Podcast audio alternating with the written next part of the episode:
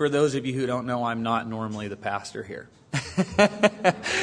um, I was just asked to, to fill in for Ryan, but um, I don't know, two or three months ago, Ryan had asked me to share, and, and in my studying um, for the previous message that I'd shared, I had kind of, kind of come across this question about, you know, how do you know if you've given your life to Jesus? And and I'm I'm not in a place where I question that. I haven't questioned that for for years. Um, but uh, having been raised in the church, um, one of the things that, that I know uh, that, that I've seen in, in my time, and uh, it, it certainly uh, challenges me even today as I stand here, is, is that I have seen many a men misuse God's word from the pulpit and, um, and give instruction that wasn't necessarily guided by the Holy Spirit.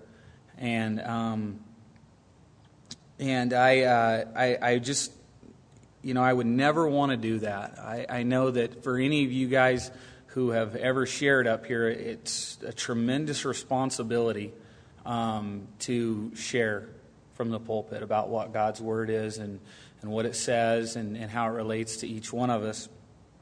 Um, so, uh, as a child, I remember praying um, the sinner's prayer. And I don't know uh, how many of you guys are familiar with the sinner's prayer, but I, uh, I kind of took uh, something out of a, a, uh, a, commentary of what the sinner's prayer is, and I, I want to read it to you guys. And, and uh, you know, some of you guys have, have probably prayed a, a similar prayer, and, and then I'm just going to tell you a little bit about the sinner's prayer, and then I'm going to read a little bit out of the book of James. So here is, is kind of a generalized version of the sinner's prayer. Dear Jesus, thank you for the sacrifice that you made for me. Please forgive me for all of my past sins. I repent of these actions, and with your help, I will change and not repeat them again. I know that I am not worthy, but I am willing to accept you as my Lord and my Savior. And uh, I can remember, and, and, I've been to many services and, and uh, youth group outings and Bible school and church camps, and I've heard a lot of references to the sinner's prayer. And uh, a few months ago, uh, when I was studying for this other thing, I'd come across this thing about the, the sinner's prayer, and I, I just kind of looked into it. it. It had really little to do with the subject, but the fact is that there's no specific formula found in Scripture for a sinner's prayer, nor is there any biblical example of such a prayer being recommended in the salvation experience. The modern usage of the sinner's prayer originates in the 19th century and was popularized by an experience oriented evangelistic style by Charles Finney. As Scripture presents it, men should repent believe, and be baptized, there's no mention of altar calls, sinner's prayer, or the requesting for Christ to enter one's heart. And I say all of that to say that, that we have to be careful that when we hear things from the pulpit that we automatically say, well, because he said so, therefore it is truth. And I would say the same of anything that I share with you guys tonight that don't be afraid to question it. I think that there is uh, great wisdom in questioning what comes from the pulpit because at the end of the day, we each have to answer for the decisions that we've made based upon what we've been taught and what we live our lives by thereafter. But that question, um, or that that example of uh, of things that sayings that, that, that we hear or uh, whatever um, that are said from the pulpit uh, kind of brought me to, to kind of putting together this list. And, and I took it actually off of uh, uh, the Blue Letter Bible. And here's a list of these different sayings that, and all of these sayings here are not found in Scripture. And I think if you read through them, you're going to see that, that some of them you're going to know exactly you know, you're going to say, wow, I've said that, or wow, I've heard somebody say that. And uh, if you guys want it, if you guys want it uh, to, to check any of this stuff, I've, I've put the, the reference to the, to the internet that you can find. Uh, each one of these has a link on it, and you can click on it, and it'll tell you the background of where these sayings came from. And now there some of these sayings there are there's an element of truth to them. And that's what we kind of rest upon because there's there's an element of that that is scriptural. But it's when we take some of those things and we go too far with them, uh, or they become the foundation for us of what we now say to be true. Um, if you guys would, turn with me to uh, uh, the second chapter of James, and uh, we're going to start in verse 14. This kind of goes along with the question that was asked of me a week ago um, about how do I know if uh, I've given my life to Jesus. Verse 14 What does it profit, my brethren? if someone says he has faith but does not have works, can faith save him? If a brother or sister is naked and destitute of daily food, and one of you says to him, Depart in peace, be warmed and filled, but you do not give them the things which are needed for the body, what does it profit? Thus also, faith by itself, if it does not have works, is dead. But someone will say, You have faith, and I have works. Show me your faith without your works, and I will show you my faith by my works. You believe that there is one God, you do well. Even the demons believe and tremble. But do you want to know, O foolish man, that your faith without works is dead? Was not Abraham, our father, justified by works when he offered Isaac, his son, on the altar? Do you see that faith was working together with his works? And by works, faith was made perfect. And the scripture was fulfilled, which says, Abraham believed God, and it was accounted to him for righteousness. And he was called the friend of God. You see then that a man is justified by his works and not by faith only. Likewise, was not Rahab the harlot also justified by works when she received the messengers and sent them out another way. For as the body without the spirit is dead, so faith without works is dead. And so the first question that James asks here is uh, Can faith save him? Can faith save the man who has no works? And um, here's the thing about faith is, is that genuine faith in whatever it is will naturally produce works of some sort. Faith and action are hand in hand. When someone truly believes in a cause, that belief will change the way that person lives. It's scriptural and it's verified in many different ways. One of the things that I came up with that some of you guys will remember uh, 1999, we were approaching the then kind of the infamous Y2K. And um, there was, you know, all this stuff about how computers were going to shut down and, and uh, there was just going to be chaos that came out of it. And, um, and uh, just going to be big problems. I can remember people buying generators and everybody buying food and everybody was buying backup systems for their computers or upgrading to new computers. And uh, in my research, what I found was is, uh, during Y2K, the total cost of work done in preparation for it was estimated at over $300 billion. That's just in the United States alone. That, that, that we as citizens, our government, spent $300 billion preparing for Y2K. Well, Y2K turned out to be pretty much a flop. And it's, but it's a perfect example of how if you believe that it's going to happen, if you believe in this thing that you say is true, you will have actions that will follow suit with that with what you say you believe. The same is true of another famous timeline uh, that is all uh, very near and dear to us, and that was the 9 11 attack. There was 19 hijackers that flew into four different locations, killing roughly 3,000 people. Why? Because of their beliefs. Their beliefs created action that followed after them. They, they, they believed that they had a purpose for what they were doing, and it was because of the beliefs. And again, I say to you, when someone truly believes in a cause, that belief will change the way that person lives. A great biblical example of that is the Apostle Paul. I'm going to read to you uh, from 2 Corinthians 11, uh, verse 23. He says, Are they ministers of Christ? I speak as a fool. I am more. In labors, abundant. In stripes, above measure. In prison, more frequently. In deaths, often.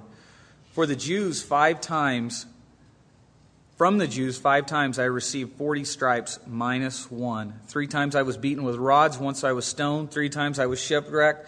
And a night and a day I have been in the deep, in journeys often, in perils of waters, in perils of robbers, in perils of my own countrymen, in perils of the Gentiles, in perils in the city, in perils in the wilderness, in perils in the sea, in perils among false brethren, in weariness and toil, in sleeplessness often, hunger and thirst, in fasting often in cold and in nakedness. You see, Paul, he believed in the gospel message of Jesus Christ. And because of that, there were actions that followed with that. He was willing to go through whatever it took to fulfill what the Lord had shown him for his life. There was no question that he truly believed because that belief changed the way he lived his life. The thing about uh, faith and works, um, and sometimes it's, it's not, it's not a, a real popular subject in church because, as you guys know, the Apostle Paul speaks um, often about being saved by faith. And um, Martin Luther, who was um, the champion of um, the Reformation, even took the book of James, which he felt was kind of opposed to the message that he was trying to, to give. He put the, the book of James in the appendix of the Bible because he didn't want that faith without works thing to really be out there that much. See, he was living in a time when the Catholic Church was saying that it was all about works. It was all about what you could do for God, and, and they wanted to really downplay that you could be saved by faith. And so Martin Luther took that and he made a change, and he made a change that, um, in a lot of ways, uh, risked his life, um, was totally opposed to um, the time and era that he lived within.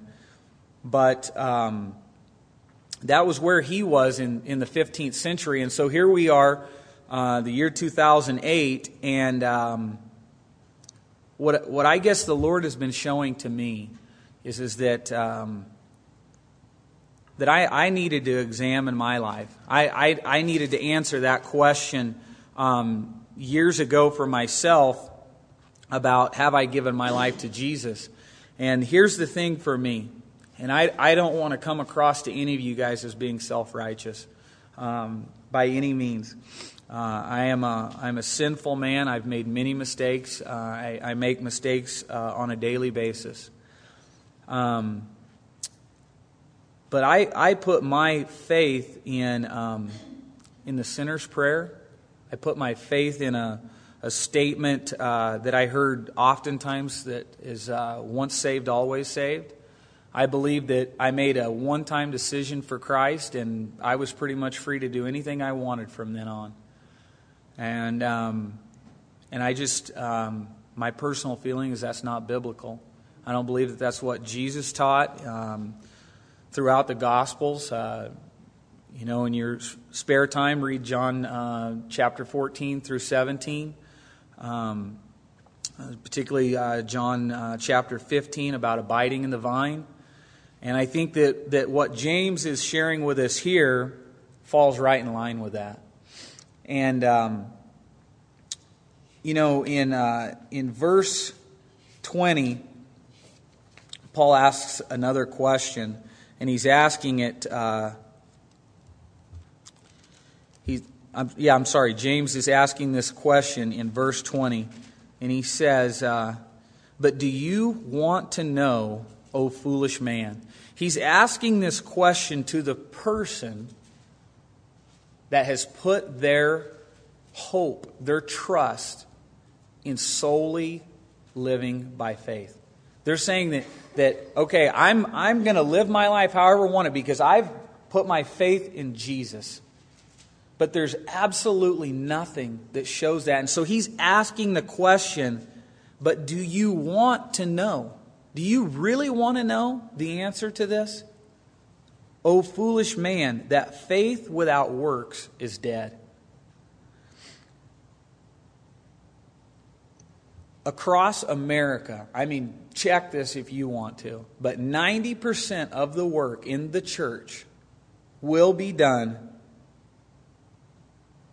the acts of service, the acts of uh, serving in the community, in the church, 90% of the work will be done by 10% of the people. And 90% of the tithes and offerings that are given to the church and to charitable causes are given by 10% of the people. It's actually less than 10%, it's about 5%.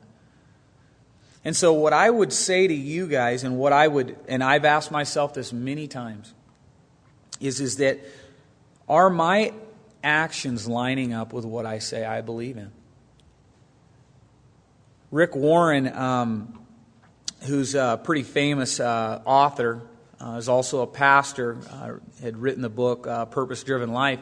He'd said, if you, if you want to know if you're a believer, there's a couple of things that you can, you can figure it out real quick. He said, Bring me your taxes and bring me your calendar. And we'll look through it, and I'll be able to tell you where your beliefs really are. Because if you're not giving to the church, if you're not giving to the Lord, kind of says you don't really believe in Him. If you're not spending any of your time serving Him, in attendance at church, whatever the case may be. And I'm not giving you guys a litmus test that says if you're not doing these things, then therefore, you know, you're not believers. I, that's not my position. That's not what the Lord's called me to, to do. I'm not saying that I know every name that's written in the book of life. But I am saying that for you guys, just like me, you have to do some self examination. Do not rest upon the hope of what somebody else has taught you. Go to God's Word and then examine your life against that thing, against that area. You know, I made the comment to my wife earlier when I was sharing with her, you know, what, uh, what I was going to share on. Um, you know, if, if I didn't believe in Jesus, I would not give my money to this church. I, I just wouldn't. I, I wouldn't give to this body no more than any other cause. There would be no purpose in it. There's plenty of other things that I could spend my money on. And I'm not, don't get me wrong, I'm not saying that I'm, you know, the, the, the greatest giver here. I'm not saying that by any means. I do give, but I give because I believe. I believe that Jesus is who he said he was. I believe that this Bible that, that we open up uh, often uh, has a purpose for my life. And I believe it has a purpose for yours as well. And I, I say to you also that, um, you know, when it comes to time, you guys, uh, um, there's so much work to be done here. There's so much work. Uh, the, the, we're so short on workers. You know, I was told earlier tonight that, that one of the ladies in the church, um, that I won't mention her name. She's just been such a faithful servant. Um, but, you know, she's like one of the only people who will help uh, in the nursery. And I'm just going, wow, there is a ton of people that come to this church, not necessarily on Wednesday night, but Sundays. There's so much work to be done. Why, why are we in a position where we have to ask for more help? You know, if you guys could see the, the, uh, the ties recently, you would think that we were a church going broke. And oh, I realize, trust me, that the economy is not what it was a year ago, but Jesus is still the same. His value in our lives is still the same. I, I did not get up here to, to try to get more money out of you guys. Not one iota. That's never where I was going with this. I, I, I didn't come up here to, to try to get you guys to serve more. Because um, if anything that I would want for, for you guys, it would be that your lives would be wholly committed to Christ and that His Holy Spirit would direct you from there. But because I rested for years in my life upon things that I didn't even really know if they were true for me. Being raised in the church and, and being raised in a quote unquote Christian home, um, I pretty much thought, well, you know, I'm saved and I'm good from here on out. You know, I got my fire insurance. Nothing else needs to happen. Um, but I came to a point where I had to finally ask myself, am I, am I just doing this because my grandma took me every Sunday? because my mom made sure that I went to vacation Bible school? Do I really believe this stuff, or is it just, am I just going through the motions? And I would want you guys to, to ask yourself those same questions. You know, are you just going through the motions? Um, one of the scriptures that I love that James shares in the, the previous chapter, he says, But be doers of the word and not hearers only, deceiving yourselves. You know, we have such a fantastic pastor here in Ryan, and he shares uh, from God's Word uh, with care and uh, is totally directed by the Holy Spirit. And I tell you that there's very few messages that I hear from Ryan that I'm not convicted. That I don't leave here saying, What in the world am I supposed to do with that? How can I make application of that in my life? So I ask you guys just as I did before you came to the communion table. You know, examine your lives, examine your hearts. If you gave your life to the Lord, quote unquote, five years ago, you should be able to look back today and say, My life is significantly different than it was then. My actions have followed with what I said I believed. Not because I said it, because it's biblical. You should have works. There should be fruit. And that fruit is not something that you can drum up in and of yourself. Trust me, I've tried. I mean, I've seen other people who have served the Lord with a joyful heart, and I just go, man, I want that. But I'm not a servant, guys. I tell you, I ask my wife. I, I, I don't like to serve people. Now, the Lord has used me at different times to serve people because it just came naturally as I drew closer to Him. It was just a fruit that came out of my life. I can't explain it. But when I've tried to seek out things that might be pleasing to man, it's hard. It's hard when you try to, to do these things. And what you'll find is, yeah, you'll remember today, but it, it doesn't come naturally. So tomorrow you'll forget all about it and you'll just move on and you'll go back to your ways. So examine your life. Look back on when you made that decision for Christ. It doesn't matter if it was two weeks ago or 25 years ago. Have you been progressing in your walk? Are there works? Are there fruits in your life? Are you willing to give of your time, your talent, your treasures that the Bible speaks of? Are those a priority in your life? You know, if, if one of your loved ones was looking over your shoulder and they seen the actions of your, your day, would they fall in line with what you say that you believe?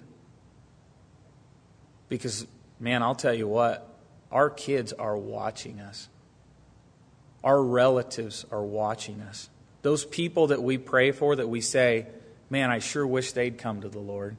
They are watching us. Because you know what? They want to say to us, Are you real or are you just going through the motions? Is it all talk or not? And when it's all talk, you guys, man, our testimony, our lives are not the light of the world.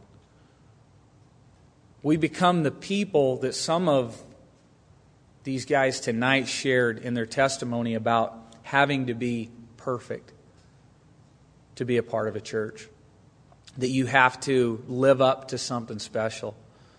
Um, that's who we become self righteous. And it pushes people away, it doesn't draw them in. We're all sinners, we've all made mistakes, we all need Jesus.